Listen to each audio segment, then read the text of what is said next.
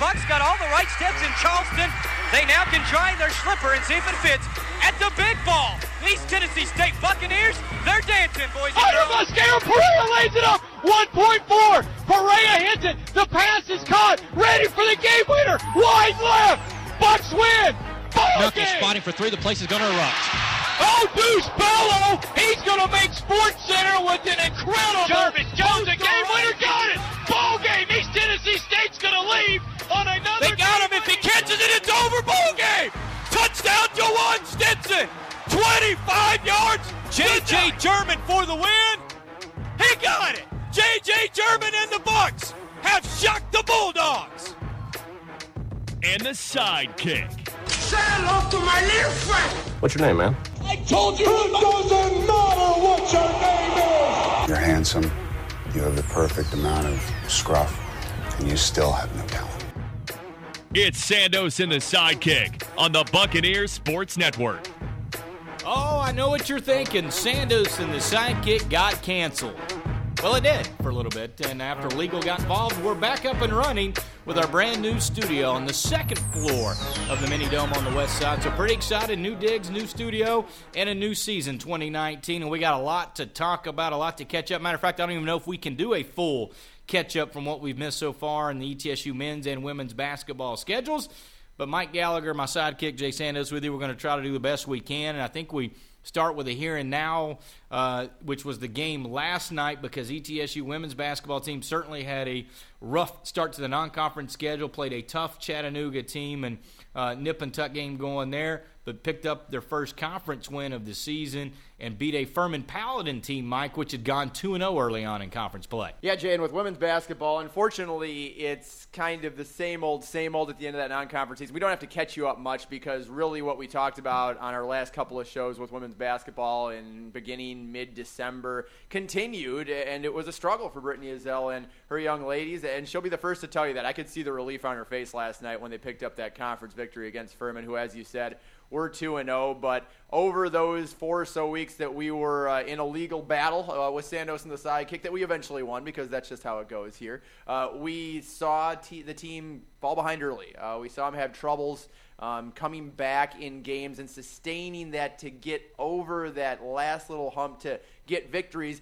They were close in every game, though, and this has been coming. I think Last night we saw what this team can be. The potential has been there. They only had seven turnovers last night. They hit their free throws. Now, Furman went something like 22 for 25 at the line, which was uh, very impressive, uh, without a doubt. So the fact that ETSU didn't shoot with the best free throw shooting team in the conference, it's no indictment on their free throw shooting.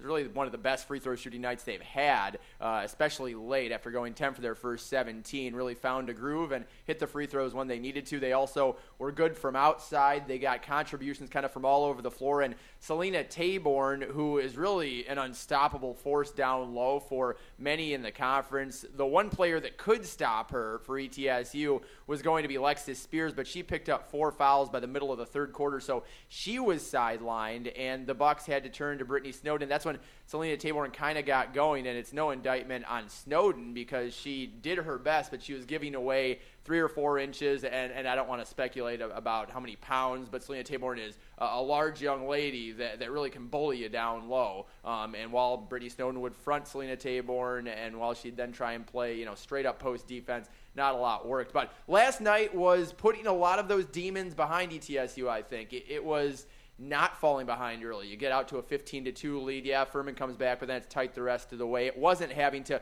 climb the comeback mountain. And really, we've talked about it before, Jay.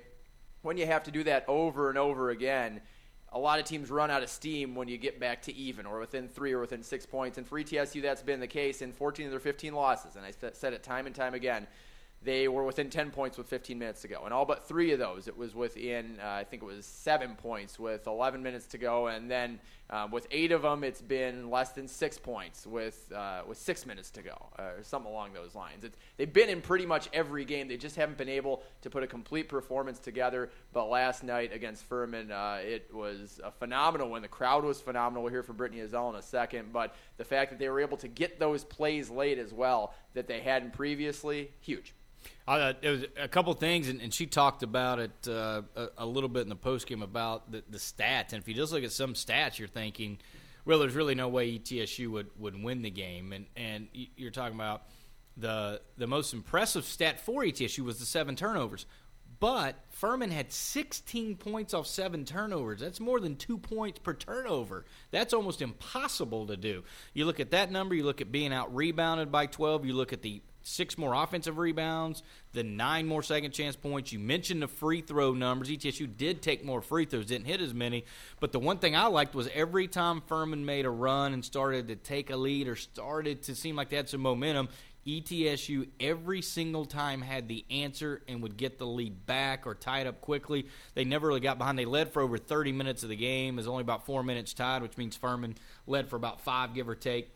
But it seemed like every time Furman would go up one, two, three points, all of a sudden ETSU would come storming right back. And I think that's a great sign of their maturity from where they begin the beginning of the season. Yeah, because the shoe's been on the other foot nearly the entire year. Instead of ETSU getting within six or within three and not being able to draw level or getting tied and not being able to take the lead, it was the opposite. ETSU was in the driver's seat most of the night. And not that it was easy because it was a back and forth game. There were a ton of lead changes, but from the outset, scoring 15 of the first 17 points, that was massive. Micah Sheets had a good night. Uh, Raven Dean and Brittany Snowden is what I want to hear from Coach Ezell about because I saw them in the gym, and I said this in the post game yesterday. I saw them in the gym at about 11 a.m., and they were just shooting free throw after free throw after free throw for a good half hour, 45 minutes. Really until Furman got there to do their shoot around. They had to exit the gym, obviously. But then ETSU had a shoot around at 2 o'clock as a team, and then they had the game. So Brittany Snowden, Raven Dean, and then a few others as well. Erica Haynes Overton, Sadeja Tips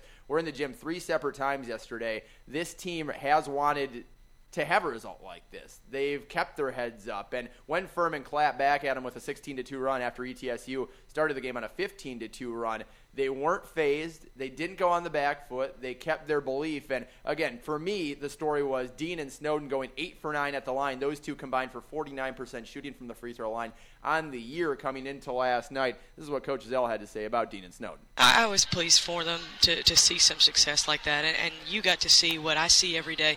It's not for lack of effort, it's not for lack of care, it's not for lack of trying. Sometimes you just haven't got it yet. And you got to be patient and you got to continue to do the right right things and trust that the process is going to pay off. And it's part of our program is it's a process. It's a process. It's a process. And so that was in response to my question about Raven Dean and Brittany Stone and just how putting that work in on your own on top of the shoot around and eight hours before the game, just being in the gym plays into success. And this is a question I've had all year, Jay, with free throw shooting. Is it a team thing? Is it something that Coach Ezell expects players to do on their own. And I've seen, you know, on the Chattanooga trip in practice, it is something that they've been working on. From what I heard from the December 29th to January 11th break that they had before the Chattanooga game, the Bucks were working on free throws every single practice. And then you see players in the gym outside of practice trying to get their minds right, get their stroke right at the line, and they were shooting 60% as a team going into last night from the free throw line, and they go for you know 19 of 27, 71%. I'm sure it's still not exactly where Coach Ezell would like it to be, but keep in mind the leading free throw shooting team in the conference is Furman, and they were at 73% entering last night before going 22 of 25 or whatever it was. So those free throws were big. Snowden and Dean showed that that work in the gym paid off instantly, and Coach Ezell had this also to say post game. They're taking a beating from their peers. They're taking a beating. They read newspaper articles. They read social media. You know, it's been hard for them. But it's like Erica said before the game. She said, you know, people only love you when you win. I said, well, if they only love you when you win, then they really don't love you. And I said, we're going to have a lot of people show up for you tonight, and they're going to show you how much they love you. Our crowd was phenomenal. They helped us. They were loud. They were engaged. I mean, there were people everywhere, and we were two and fifteen.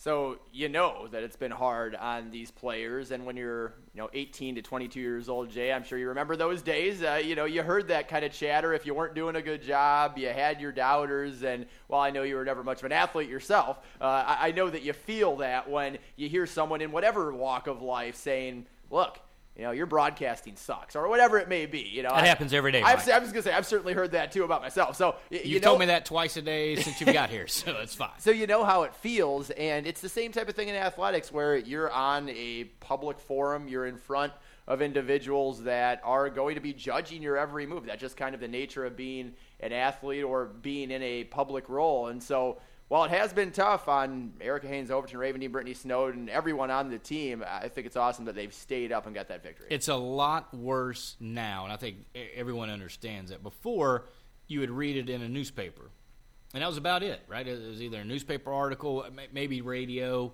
um, TV. Those, those are three options. The traditional media nowadays everyone, uh, you know, uh, these kids have social medias. They stay connected. They're always on their phone, so anybody can have a blog or a vlog or, uh, you know, write for an online whatever, and then they can just, you know, include them in a tweet or, or just talk about their team, and, and you know, and so you got to be able to to separate. Okay, who's saying that? What does that mean? What does it have to do with me? And you know, and we're in a society where you know, you used to be able to go two, three years and build and go, and now everybody, what have you done for me lately? So it is much tougher, I think, on young athletes, and it's even gotten horrific for like high school athletes. You know, at least college athletes, you can go. You know, they've earned a scholarship. They're doing this. It doesn't give everybody the right. I'm not saying that at all, but you at least can understand certain things. A lot of times in, in high school, there are people that are just, you know, they're just showing up or or whatever it is. But I think it's ridiculous to the points got. I think Coach Ezell made the greatest point ever. If Eric Haynes Overton really thinks that people only like me when I win, then that that's a problem, right? Yeah. That, that's a huge issue, and I'm glad she pointed that out. And I'm glad Coach Ezell pointed out, look, the, the fans came. They're still coming. They're going to continue to come. ETSU fans love basketball men's, women's. They just love hoops. It's a hoop school. It always been. Not saying they, they don't like you know the the football and volleyball and baseball, softballs of the world, but they've always enjoyed basketball and they've always come to those games. And I think they'll continue to come to the games. And as long as the ladies keep working, the fans are going to show appreciation, win or lose. And if I think coach is right, if they would have lost that game. Saturday would have a fine crowd. There, yeah. there wasn't people that would be mass exodus that's not going to show up. They're going to be there. So I was really happy to see coach's comments about that and pointed out to, to Haynes Overton, who can be, as a young person, right, very influential. And let's be honest, she's emotional. Yes. You, you see that, where's the emotions yeah. on her sleeve. Part of what makes her great. That's exactly right. It, it gives her the fight. And there's always a little bit of that with athletes, right? I know you're going to hate this, but the New England Patriots are trying to tell everybody – everyone thinks we stink, right? Everyone they try, but even professional athletes, LeBron James does it. You know, all these people are hating on me. They're doing all this. They're yeah. disrespecting me. It's motivation. Everybody has to find a reason. It, it's not, and it's very easy for people to say. Well, they're scholarship. Why do they have to be motivated? Or they're a professional athlete. Well, I mean, they make money. What are they going to do? You have to do it. You're, you're professional, whatever business you're in. And I guarantee you, you're not fired up to go to work every single day, right? right. You got to figure out a way to do it. Sometimes you're just going through the motions to get that. Well, for athletes, it's a different animal, right? Because people are cheering for them.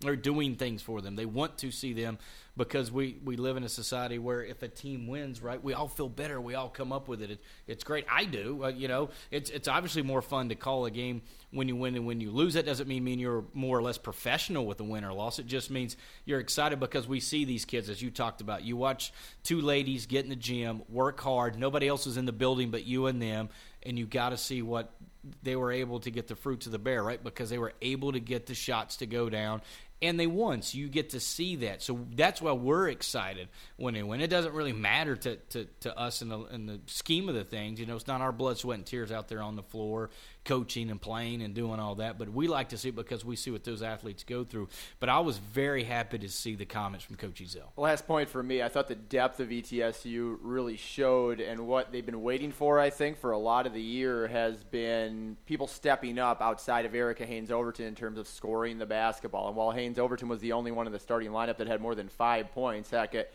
Alexis Spears four, Sadasia Tips one, Kaya Upton three, Carly Litton five. I, I, mean, combined they had 13 points. You go to the bench though. Micah Sheets 18, Raven Dean 12, Brittany Snowden 13.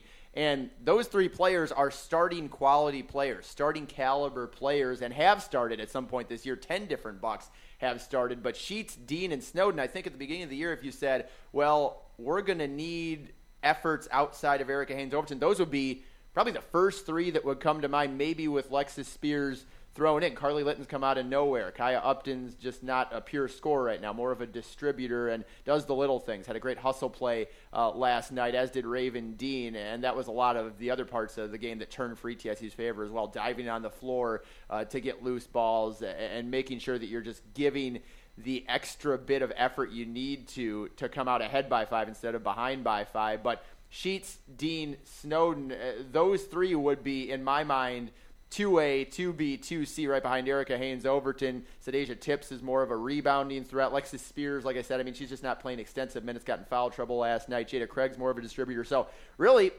you got the efforts from the four players that you need to have good nights most nights if you're going to be successful. And to have them outscore Furman 47 to 19 off the bench, obviously a huge change in the game. I think that again, you, you look at, at everything bench play. What, what did we talk about bench play? We, we talked about everybody was hurt. There were injuries. There was a set and other and you're having people play at a position. You're having people do different things. Now you're starting to get to what the lineup was supposed to look like. People that had practiced all summer doing their jobs and roles that they were going to do. I'll throw another one at you. You know, missing last year for Carly Litton, you know, coming off an injury, it took a while in the game to get kind of going. Now she seems a lot more comfortable She's able to shoot the basketball a little more, do a little more thing, and that's what happens when you come off an injury, right? It takes a while for you to trust that everything's going to work. But having the team, uh, a Jada Craig back, having some people that can play the positions that they're supposed to play, I think that's going to help this team tremendously down the stretch, and that's why I think me and you would agree. I think I want to speak for you, but I think you'll agree that the team down the stretch is going to look much differently than we saw in the non-conference because people are doing the jobs they were expected to do at the beginning of the year. I still think it's the top half of the conference team. Totally agree. All right, we got to step aside for a timeout. When we come back on the show, we'll have a preview of tonight's game, ETSU versus VMI. The Keydets coming to town to Freedom Hall after this timeout Your word from uh, Sandos and the SoundCloud on the Buccaneers. Sports that work. It's funny how things can multiply, like cold weather. One minute, a few snowflakes fall. The next, you need a snowblower just to find your feet or tardiness. Run two minutes late in the morning and you're a half hour late to work. Uh, come on. But good things come from multiplying too, like the new Multiplier Instant Games, which give you a chance to multiply your winnings. So go ahead, enjoy the good kind of multiplying today with the new Multiplier Instant Games, only from the Tennessee Lottery. Game changing fun. Please play responsibly. Wow, am I happy about my new Wow Rate e checking account at Citizens Bank. I got a huge rate on my deposit and great account features. With that sort of a deal, I'm saving for much needed Bucks tickets to cheer on my team. Learn more about Wow Rate e-checking accounts at citizensbank24.com. Wow Rate e-checking accounts at citizensbank24.com. Go Bucks! Bank your own way. Citizens Bank member FDIC.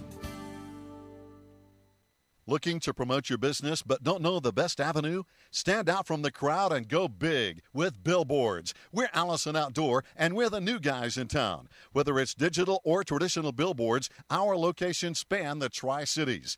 If you're looking for high exposure for a day, a year, or anything in between, we have rates and packages for you.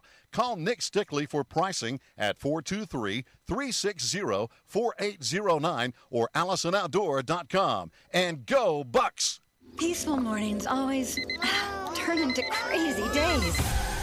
With all the madness, when's a mom supposed to find time for grocery shopping? Bye, Mom. Fortunately, Food City offers curbside pickup with the same great in store prices I can pick up what I want online. And Food City does the shopping for me. Here you go, ma'am. Have a nice day.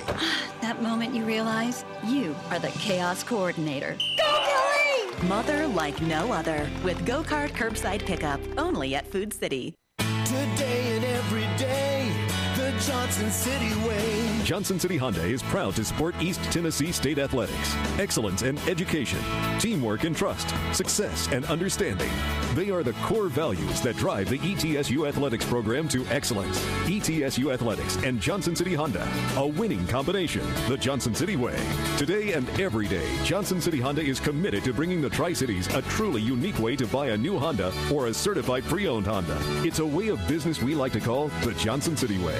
When you come to Johnson City Honda, you can have the confidence in knowing you're getting a great deal along with outstanding customer service that will last long after the sale. We invite you to come by today and shop our outstanding selection of vehicles and experience a different way, an easy way, our way, the Johnson City way. Johnson City Honda, proud to support the ETSU Athletics program. Today and every day, the Johnson City way. Johnson City Honda, Johnson City.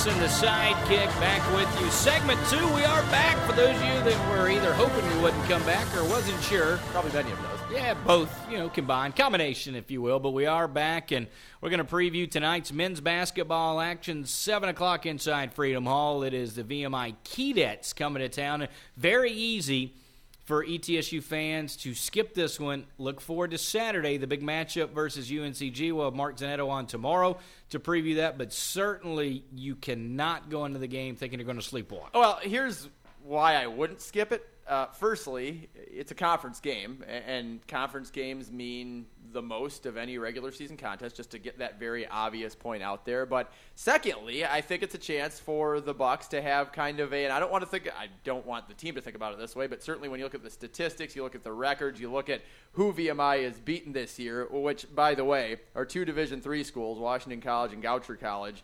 USC Upstate, who's in the Big South, and I think if anyone listens to the program continuously, everyone knows my feelings about the Big South. NAIA Kentucky Christian. Then you got to win over Stetson in the ASUN, which I'm not very familiar with Stetson's program. I don't believe they are one of the top programs in the ASUN.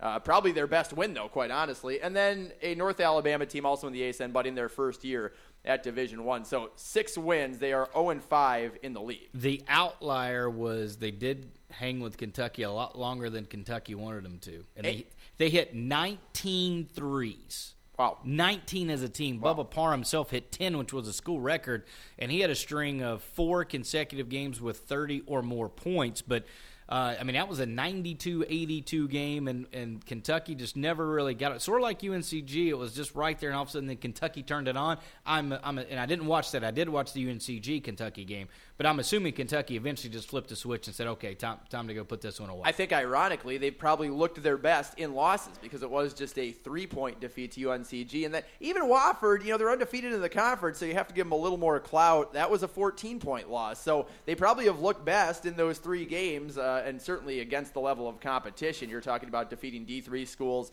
Yeah, those wins are wins, but you're talking about losing to a school like Kentucky, program like Kentucky with John Calipari, and then Wofford and UNCG, which are the two favorites, really, if you've looked preseason, where ETSU wasn't getting as much respect. Certainly, I think they've bucked that talk as we've gone along this year. But anyway, point being, uh, VMI, it's a good chance to have a quote unquote tune up for Saturday, but also it's a chance for a feel good night at Freedom Hall. And whenever you have a chance to have one of those, I think you show up because, yes, the quote unquote big game uh, is on Saturday, but you're absolutely right, Jay. If the team shows up, fans aren't into it, there's not as many fans there, there is a chance for this thing to flip. VMI come in and play well like they did against UNCG, play well like they did against Wofford. Now, both of those games were at home. On the road, they are 0 and eight this year. Uh, and as we mentioned, 0 and 5 in the conference. And in conference play, their statistics are drastically worse than they are overall this year. And I don't think that should come as a surprise considering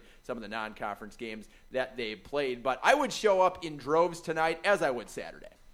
Yeah, and I, I think the the easiest thing to do is is to let them hang around for it to be an awkward night, right? right. That, that's the one thing you, you can't do, especially when you're at home. It's one thing you go to you go on the road to VMI. It's a little bit different atmosphere, and, and depending on if the cadets are there and they're screaming at you and going, it's a different atmosphere than when they're not.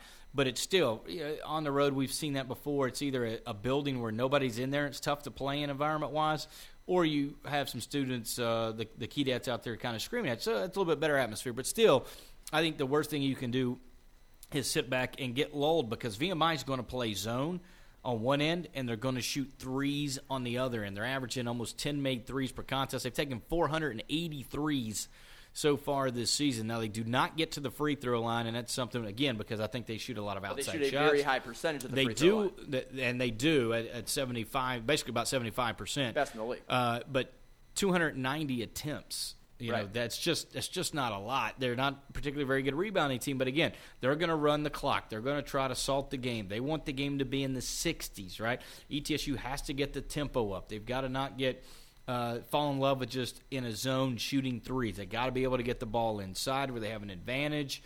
And and I think rebounding won't won't be that big of an issue for ETSU today, but there are other things that ETSU could be lax in that could cost him an opportunity to pick up, you know, on paper what should be a very winnable game. You look up the overall numbers of VMI because I was trying to figure out where exactly the game could turn in VMI's favor because really you do have to kind of dig with a matchup like this. And aside from Bubba Parham, who's leading the Southern Conference in scoring overall, now you look at his conference numbers, they are way down, just 14 points per game. That puts him like around number 15 in conference scoring. But overall, he's leading the conference at 20 points per game. Aside from him coming in and playing game wrecker, I was looking around at the stats and VMI is really pretty even with the teams that they've played so far this year in a lot of those stats. But you look at the conference numbers, they're last in league play and scoring. They're allowing 86 points per game. Only Citadel is allowing more. Yes, they lead the league in free throw percentage. As you said, though, they don't get there often. Second to last in the league in field goal percentage. All these are conference numbers, keep in mind. Second to last in turnover margin and last in assist to turnover ratio. So, in conference specifically, it's been atrocious for VMI their level of competition goes down. Yes, they played better, and that makes a lot of sense. But the Keydets, they're not and haven't been over the last three years. Certainly, they finished in the bottom two in the SoCon each of those last three years, and haven't had more than nine wins.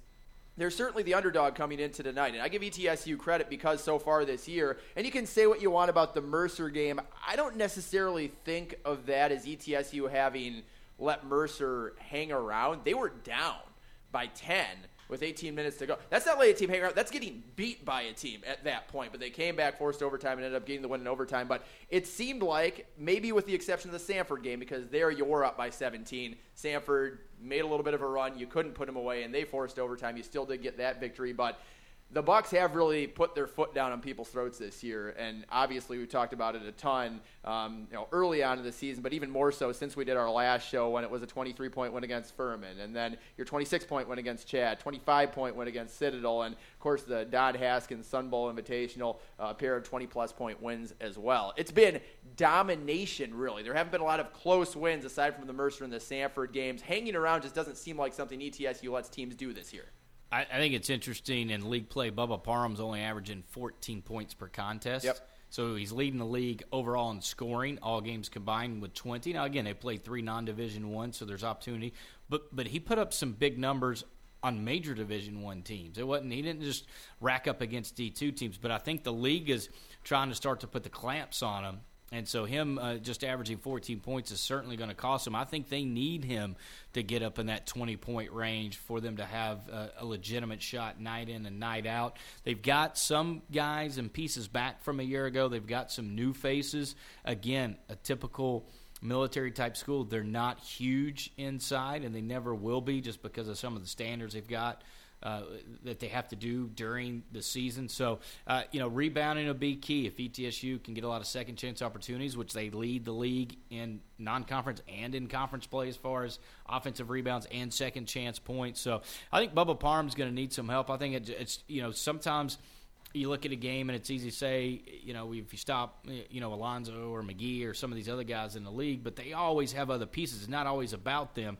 I think it is for VMI. I think if you just kind of slow down Bubba Parham enough, I don't think VMI has enough weapons, uh, honestly, to stay with anybody in the league, let alone ETSU. Yeah, with maybe the one exception being Western Carolina, perhaps. Mm-hmm. I mean, aside from that, though, I would completely agree. I mean, Garrett – uh, Gilkeson's the only one averaging in double figures aside from Bubba Parham. Um, he's shooting 48% from the floor and is a bit of a shooter, so you, make sure to step out on him. But outside of Parham, Gilkison, um, and at times uh, Jake Stephens, who can also shoot it a bit, you, you, don't have a ton of shooters. Yes, a good free throw shooting team, but as you said, they play often beyond the arc, so they're not going to go to the rim and draw that contact. Uh, with pretty much any star player, Bubba Parham is taking about 25% of VMI's shots. And uh, this is the thing to do against VMI. It's to key in on Bubba Parham without the worry that you have other guys that can be. It's, it's unlike a Wofford where if you take Fletcher Magee away, then there's other pieces out there. Uh, we're going to talk with Mark Zdeno tomorrow, and I imagine we'll have some interesting conversations about that Wofford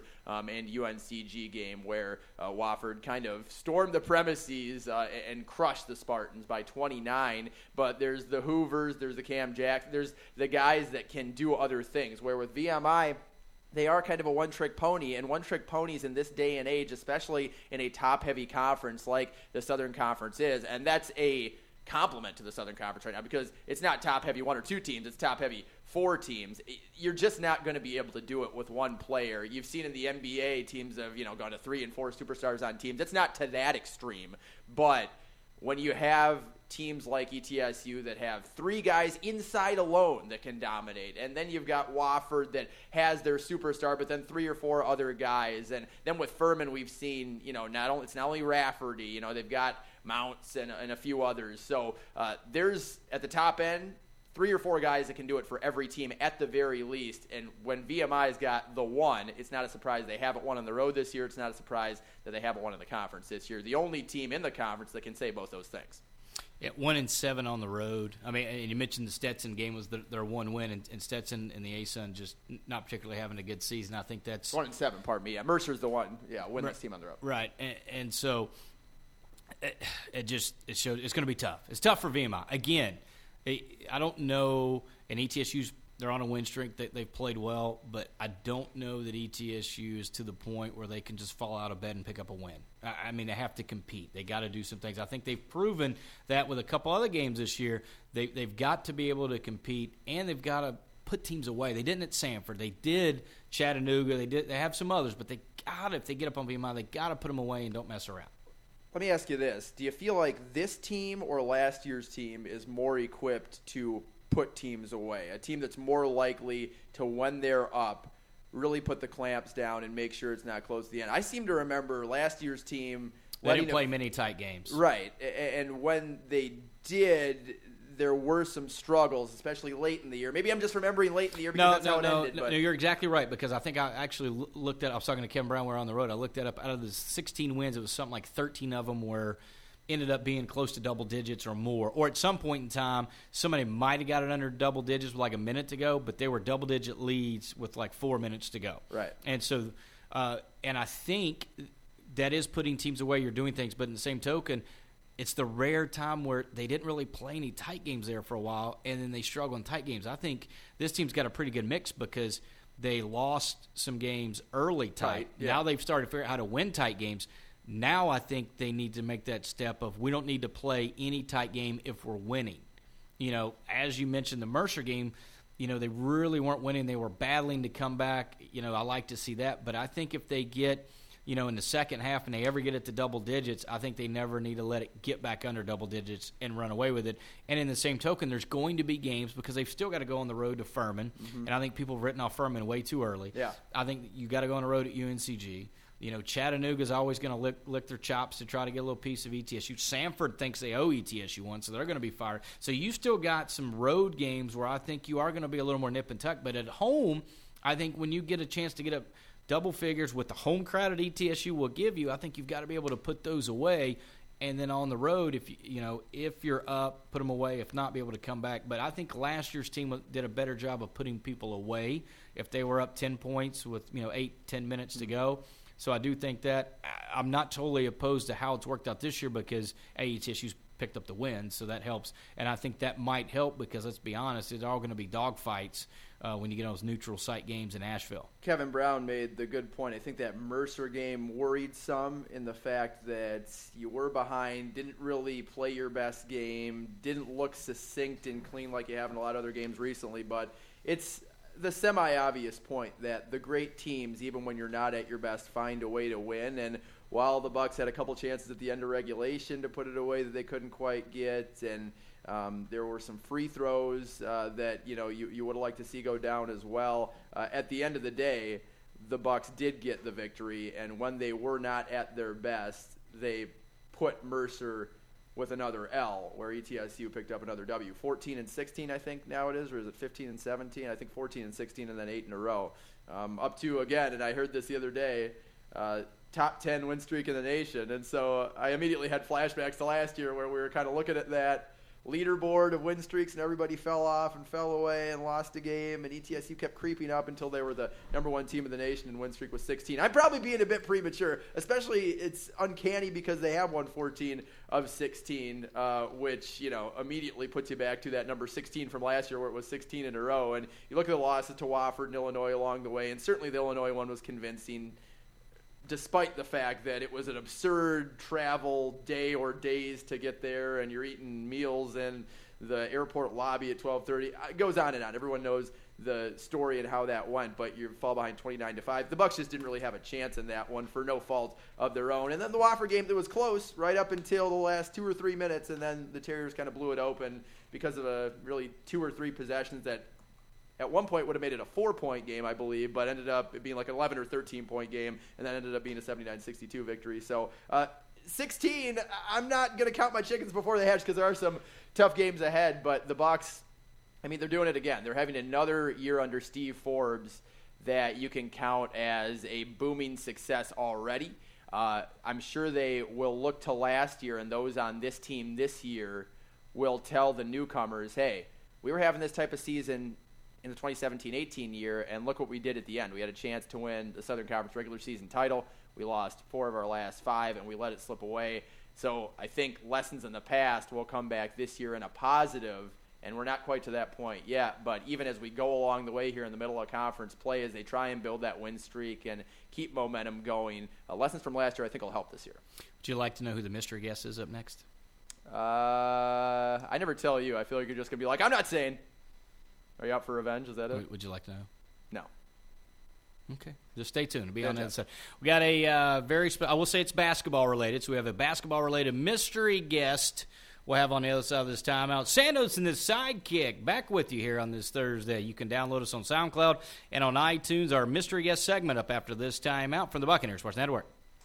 Ballad Health is an integrated healthcare system built to meet the local needs in Northeast Tennessee and Southwest Virginia. Together with community, we are transforming our region. We're making communities healthier. We're expanding access to critical services in rural areas. And we're investing in health research and medical education. It's your story. We're listening. Ballad Health is proud to be the official healthcare provider of ETSU Athletics. Go Bucks! The Carnegie Hotel is Johnson City's only AAA four diamond property that is unique, tranquil, and brimming with character, just adjacent to East Tennessee State University. When it's time to dine, Wellington's restaurant in the Carnegie Hotel is the place to be, serving breakfast, lunch, and dinner in grand style. And why not come indulge yourself at Austin Springs Spa, located right inside the Carnegie Hotel? East Tennessee's premier full service spa provides everything you need to rejuvenate, revive, and renew. The Carnegie Hotel, 1216 State of Franklin Road in Johnson City. McDonald's says they flash freeze their beef. Doesn't sound good to Wendy's, but someone might be into that. Tis I, Old Man Winter. And him. I'm not a fan of frozen beef either. Don't stereotype me. I prefer fresh beef just like anybody else. I'm only human, ish. Skip the frozen beef from the frozen arches and head to Wendy's. Try a Hot Dave's Double and see how fresh, fresh tastes. Fresh beef available in the contiguous U.S., Alaska, and Canada. Mullican Hardwood Flooring is a beautiful addition to any room. Enjoy the luxury of hardwood flooring in your home with Mullican's pre-finished sold or engineered, ready to install selection of beautiful hardwood flooring and a wide variety of domestic and exotic species. Please visit the following Johnson City locations to learn more. Dr. East Floor Covering, House of Paneling, Carpet and Door Mart, and K&M Flooring. Kingsport locations include Dalton Direct Carpets, Custom Floors by Carlin, El Providence Flooring and Paint. Visit the Smile Floor Service in Bristol. Trust the clear leader in quality hardwood flooring, Mullican Flooring. Bucks fans and football fans across the country can now design their dream home during pregame or halftime. The new My Designs app by General Shale lets you create custom projects right from your phone or tablet. Choose from 10 home and building structures designed with over 50 popular brick and stone colors. You can even share your designs with friends. Download the My Designs app by General Shale on the App Store or visit mydesignsapp.com to design your dream project today. General Shale, a proud supporter of ETSU Athletics.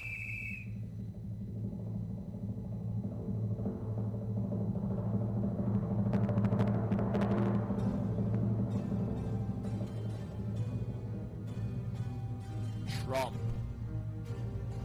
Trudeau, Trick Daddy, Triumph, the insult comic dog. Who's next? I don't know what's going to happen. The secrets.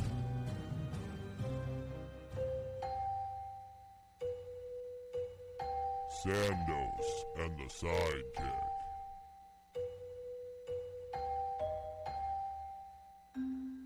Well, if you're a fan of the podcast, you heard the music, you know it's time for our mystery guest. And this week, uh, we thought it'd be good to talk a little college mid major basketball because the NCAA tournament just around the corner. And we're so pleased to be joined by Joe Dwyer with CollegeInsider.com. He's the president.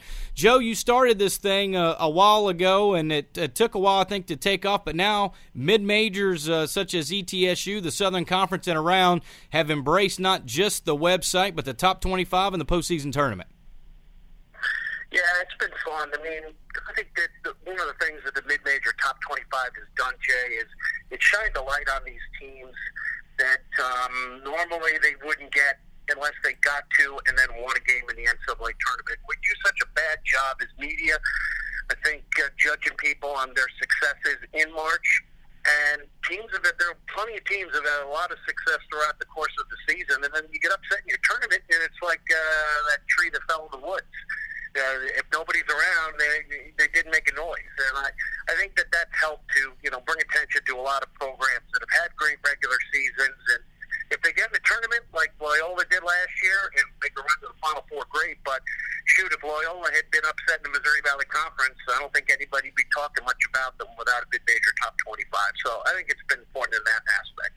Well, and I think certainly you've seen teams that have been able to play in that, that postseason tournament one year and get some, uh, you know, just those extra games or whatever it may be underneath their belt. Maybe just that that sort of. Uh, you know, win and you advance, uh, don't and you you know your season's done. Maybe getting a little bit into that variety, and then they get a chance to go to the tournament the next year, so it's valuable experience as well.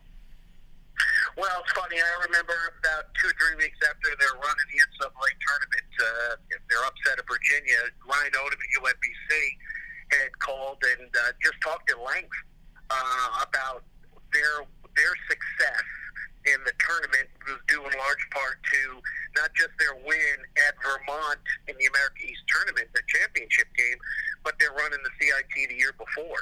And they got to the semifinals. And, you know, those are things that every team's different. Some teams, it's not as important as others. Um, but in his case, he felt like it was really important for a team that had never understood any type of success at all. They had had some bad, bad years before he arrived and he felt like it played a major role in in their winning at Vermont in the American East Championship game, um, and then obviously beating the number one overall seed in Virginia in the tournament. Well, let's talk a little bit about uh, the mid-major top 25, and, and, we'll talk about Southern Conference in a second. A lot of our fans have, have kind of asked, uh, you know, how how it uh, came about, how the voters go, how you treated the point system, everything. Just break down sort of how the top 25, uh, as far as your website goes, how it's ran. Well, I think the voting, the, the idea that we have a voting panel is now in its 20th season, and I think the voters, uh, which are made up of mid-major coaches, matter of fact, Mike Young from Wofford is one of the voters. He's the chairman of the mid-major top 25 this season, uh, and I think that that's been been huge because it gives credibility. This isn't a bunch of clowns sitting around throwing darts at a wall, coming up with their favorites and putting them into a top 25. These guys take it seriously.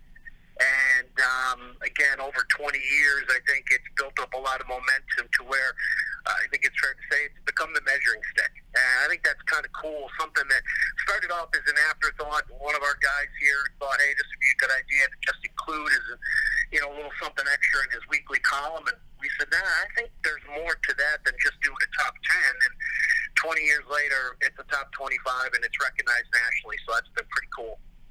Well, Joe, we're talking with Joe Dwyer, runs CollegeInsider.com. He's the president, and uh, as you heard, you know, been around 20 years. Uh, you know, you, again, you've been around 20 years. You follow this uh, probably closer than anybody in the country because you're also trying to put together a postseason tournament. But the Southern Conference, more so than you know, probably since the uh, early 2000s, this has got to be the best run that they've had. Four teams that legitimately have not just made some noise uh, in non-conference play, but certainly a staple in the top 25 right now. Yeah, it's been really neat to see. You know, you started the year obviously with Furman and Wofford and Greensboro. I think uh, got some run initially, and I don't think people really knew outside of your region, you know, what to expect at ETSU because there were a lot of new faces, and it took them a little time to kind of find their way. And now, I mean, you've seen the results firsthand. I mean, you're talking four legitimate teams, four teams that are top 15 mid-major programs in college basketball. And I'll tell you what, uh, it's easy to look at the top, but look at some of the other teams in your league. I mean, I think Samford's better than their records indicated. They have some talent. Chattanooga, a team. I don't think. I think they're. I want to say that, that they're the youngest team in college basketball, and along with a team like Western Carolina, a couple teams that have kind of brought up the bottom a little bit recently with some good wins in league play, and and obviously you got programs like Mercer's always got to be looked at because Bob Hoffman can coach. So I think the depth of the league is probably a little bit better than maybe people realize because they're just going to look at the top two or four. Yeah, and I, I think when when you look at it, it's it's ebb and flow, right? There's some years that Southern Conference can get three or four teams. There's some years it, it'll be a different conference, but uh, so far, you know, top to bottom, I think this is the best Southern Conference I've been a part of, and I've been around the league, uh, I think since the mid '90s, give or take. So uh, it's fun to see there. There are other leagues though that, that certainly can can, especially on the top end, that can say they got some good basketball. And one of the neighboring leagues, and the league ETSU used to be in, was the Ohio Valley, and they've got a couple of teams, especially at the top, that are just kind of wearing people out, and that's Murray State and Belmont. Yeah, and Austin Peay's pretty good also. Uh, that's a, that's also a good league. I, I, in fairness, uh, I think the OVC, I think the Mid American Conference is pretty good. I think you can make a good case for the Sun Belt, but in my opinion, and I don't think I'd get a lot of arguments at anybody here on my end. I think you got to put the SoCon at the top, just because of the the power, the, the top three or four teams, and then the depth. Um, you know, I was impressed the other day with uh, you know Wofford going into Greensboro, and then turned around and had to go to VMI. You know, people are going to say VMI won a game, but they're a dangerous team. They can score, and uh, those are type. But there's no easy road game. Uh, just that statement always makes me laugh. Oh, this team's not that good. I think that overall, from top to bottom, it's the best league, it's the best major league in college basketball, without question. Yeah, I think the Atlantic Suns uh, having a little better year. Most people thought they would too. That's a league obviously ETSU uh, used to be in. Lipscomb's been there for a while, and then a couple of new faces. Liberty, you know, trying to make that jump to Division One big boy football, kind of left without a conference, so they're playing all their other sports in the Atlantic Sun. And then um, it doesn't even sound right, but NJ, NJIT uh, has joined the league a few years ago, so that that's a league that, that I think a lot of people. I saw some preseason conference rankings where they were in the low 20s, but they've got uh, some good wins under their belt and a little more competitive than I think most people thought. Yeah, the the, uh, the ASUN is a league on the rise. I mean, bringing Liberty in, I thought was a big deal. Uh, they were smart in the fact that they didn't require them to play football within the conference, and uh, so you have you have NJIT, who's really emerged. They've got a new state of the art facility. Um, I think that the Atlantic Sun is, you know, just, if it's a couple notches, I don't want to, you know, fight them too much. It's not at the level of the um, of the SoCon, but it's a pretty good league. And I'll tell you what, Jason, I know this may be surprising some people, but if I had to give you this, what I thought was the second best mid-major league, I'd tell you the Ivy League. Mm. You look at Yeah. the Ivy League this year, when Harvard's your fourth or fifth best team, that league's good. I know our own Angelo Lento had done a little spot on Dartmouth a few weeks ago, and then they turned around and just beat uh, Harvard over the weekend. Um, that's a pretty good team. I want to say they're around fourth or fifth in the, the conference, somewhere in there. But that's a really quality league. You have five guys from that conference that made the Lou Henson midseason watch list, and this is not your dad's shoot. It's not even your brother's Ivy League. I mean, the last ten years, this league has made big time strides, and I think it's right there on par with any league mid-major wise in college basketball now. Let's talk a little bit about uh, for. I'm going to speak for ETSU fans here, okay, uh, Joe. I'm just going to give this to you because I've had this conversation with many folks around, but a lot of fans see top 25 in majors, yours uh, especially, and they see the number one team, and they see Gonzaga, they see the Zags, and a lot of people have a problem with Gonzaga still being considered a, a mid-major. Uh, for whatever reason they want to, but uh, what your justification? How do you consider a mid-major? What what goes into that thought process? Well, it's, it's done by league, and you can't cherry pick and go and say, well, the West Coast Conference is a mid-major league, but Gonzaga isn't. I mean, this is in a lot of ways. If we were doing the mid-major top 25 at the end of the 80s or early 90s, the Big West had UNLV, and they were playing in a league that they were far superior than anyone else in terms of resources. And uh, I don't think anybody is going to, you know, question that Gonzaga as a program is not a mid-major program, but they're in a mid-major league. And we've had we've engaged in conversations with the West Coast Conference. They embrace being part of the mid-major top 25. I mean, shoot, Randy Bennett from St. Mary's, who's had some pretty successful runs of his own, been a good good voter for 10 plus years, the mid major top 25, and, and uh, you know, as a league, they embrace it. They understand that we cannot cherry pick and remove Gonzaga from the list. And I, I harken back, um, Bob Thomason, who used to be the head coach of Pacific, had said to me about 15 years ago that he'd rather be number two, and this is when they were on their had a couple really good runs with Olowokandi and some of those other guys in the early 2000s. And he told me, he said he'd rather be number two in a poll that included Gonzaga than be number one in a poll without him. And I think that kind of puts puts a bow on it. All mid majors aspire to have the success that Gonzaga has had.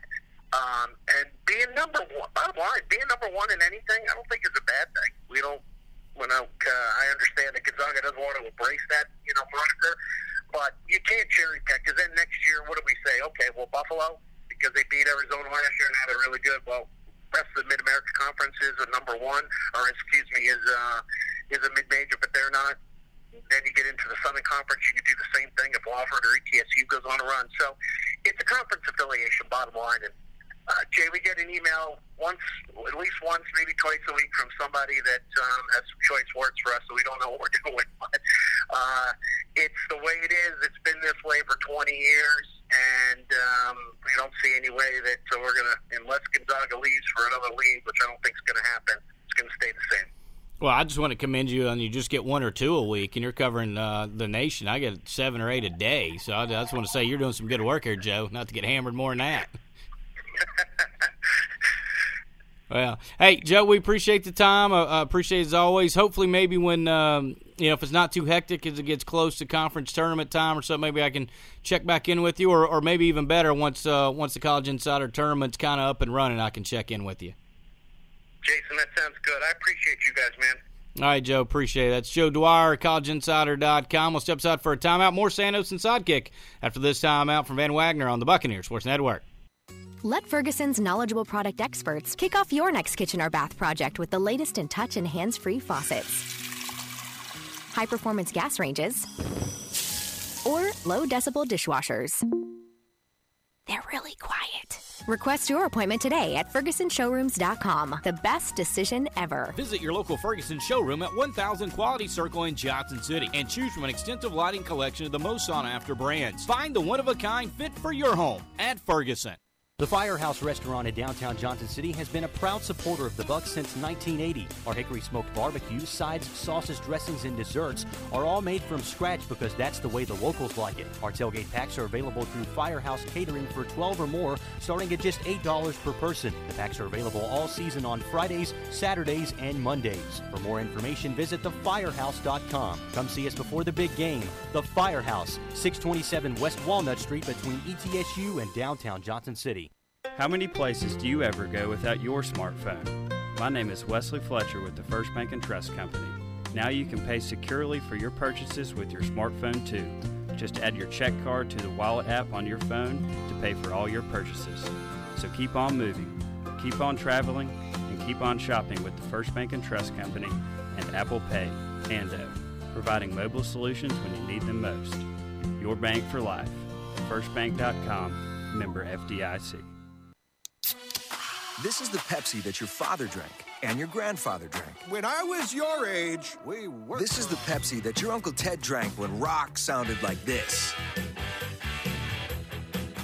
This is the Pepsi for American pastimes. Whether you're tailgating at a speedway or courtside watching your favorite player make a breakaway, he scored! This is the Pepsi for those who are forever fun. This is the Pepsi for every generation. My foam fun.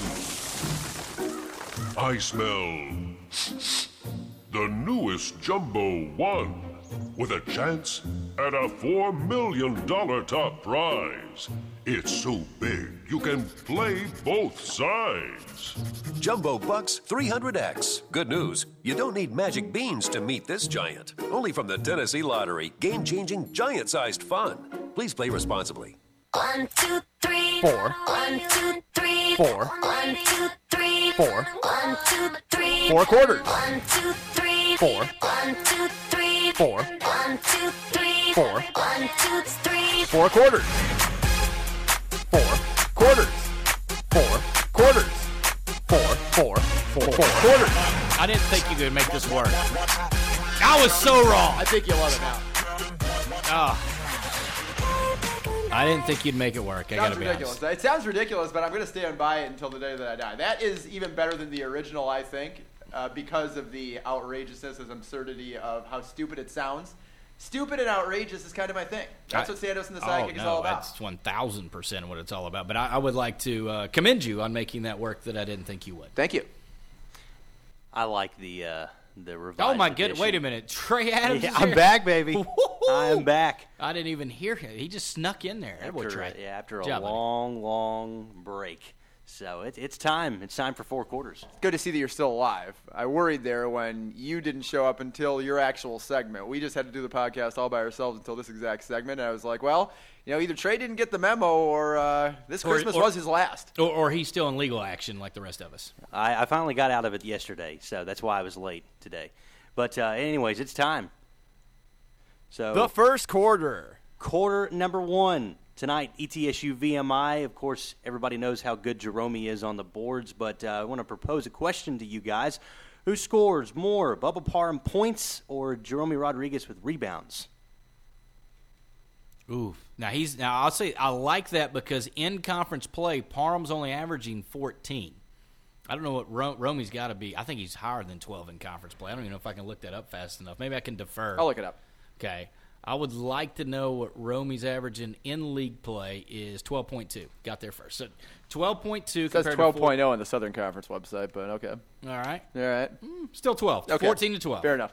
We'll call it 12.1. I refuse to believe I'm wrong, but I will take your word for it. No, uh, I'm probably looking at all stats as opposed to conference. But 12 to 14, I tell you what, I'm going to go Rodriguez. That's probably an upset because it's easier to get to 14 points than to 14 rebounds, but I'm going to go Rodriguez.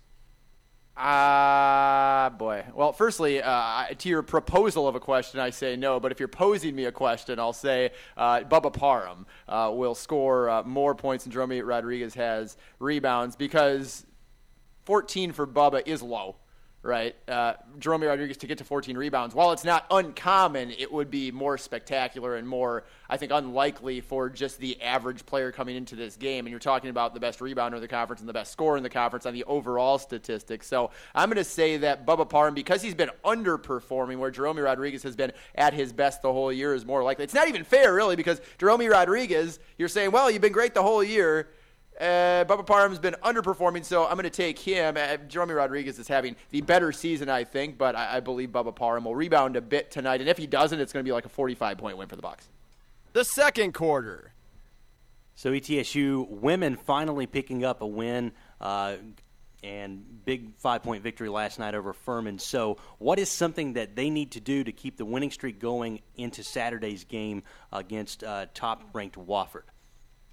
That's a great, great question. I resent the fact that you said finally, like it hasn't happened in forever. Uh, that's their third win of the year. You know, they're one and one in the conference, Trey Adams. I'm going to find something wrong with every single qu- down or a quarter, whatever this is, that you propose today or pose. I, I, to, to me, and, and it's not really a statistical thing, but I- but I think um, just being able to answer every time they get punched, right? I mean, they had the, every time Furman punched, ETSU counter punched, regained the lead, was able to to hold them at bay and really not let. Other than ETSU got on an early run, then Furman got on an early run, but other than that, nobody really had more than like a five six point spurt uh, after the, the two opening runs of the game. So I'm going to say just answer the bell. So, you know, if Wofford's able to put five, six, eight points on the board, ETSU's got to be able to answer that.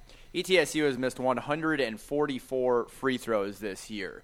Now, you're not going to make every free throw, but if you cut that number in half, you raise your percentage. I don't know, I'd assume it would be about half to 100, I think. That would make probably a lot of sense. Uh, continue to make your free throws. You're at 71% last night, and free throws made throughout the game add up when you're in a five, six, seven point game near the end, as ETSU has often been. Last night, they were much better at the stripe than they had been the rest of the year. Uh, in my memory, it's been their best performance this season uh, at the charity stripe. And so I think that ETSU just needs to continue to hit their free throws. And that's the thing. If they would have already this year, they would have seven or eight wins by now. They haven't been able to, but that work they're putting in the gym, as I said earlier in the podcast, is paying off. They're taking ownership, taking responsibility of what they need to improve on outside of just practice alone. And that is what it takes to turn around a poor season. And I think last night was the beginning of that. Make your free throws, and this conference season is going to go a lot different than the non conference did. Third quarter. All right, down or quarter number three. Who is the best team in college basketball to this point? That's a great question. Uh, Well, who's number one? That's Michigan. But Yeah, come on, uh, come on, just say it. You know you want to say it. no, I because I, don't believe it. I, I still, uh, and I hate to say this, but and I've, and I've watched a lot more basketball this year than I did this time last year. I just think when it gets to tournament time, some of the things that Duke, and I hate saying that, but some of the things Duke can do, I, I just think they're still the best team in college basketball. I think Michigan and Tennessee are having great seasons. I think they certainly can do some things. I think you can't sleep on Kansas and some other ones, but I, I you know, even Carolina's had some moments this year, but I. Uh, you know, I'd love to say Gonzaga just because we had Joe Dwyer on a little earlier, and you know, it's still considered a mid-major because the conference they play in. But I, I just think Duke is. Uh, it's Duke. Uh, I'll give you a, a hint here about why Trey Adams asked this question because, shockingly to all of us, he happens to think that it is the University of Tennessee. Go ahead, Trey. Uh, Why don't you make your case for Tennessee? I just think that overall, they you know, they're uh, to me. I've watched them play. I think they're the most complete team in college basketball. The fourth quarter.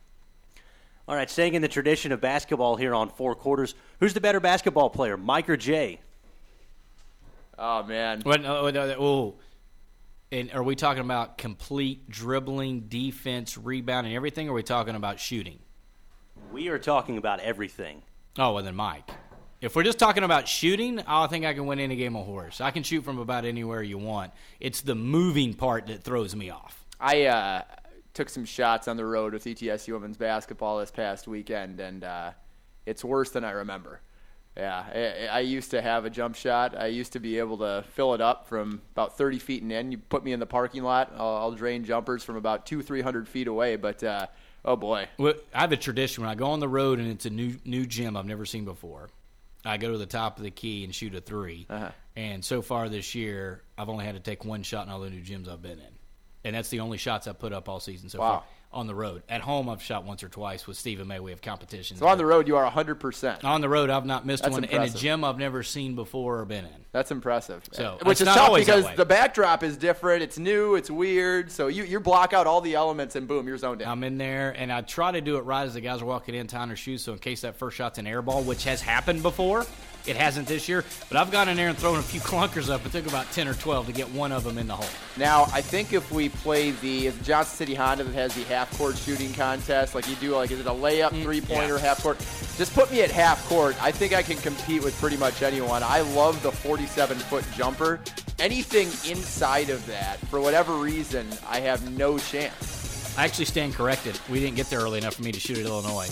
Uh, I didn't, I, that's- I didn't that's take a shot at Illinois, and That's I may fair. not ever go back after that trip.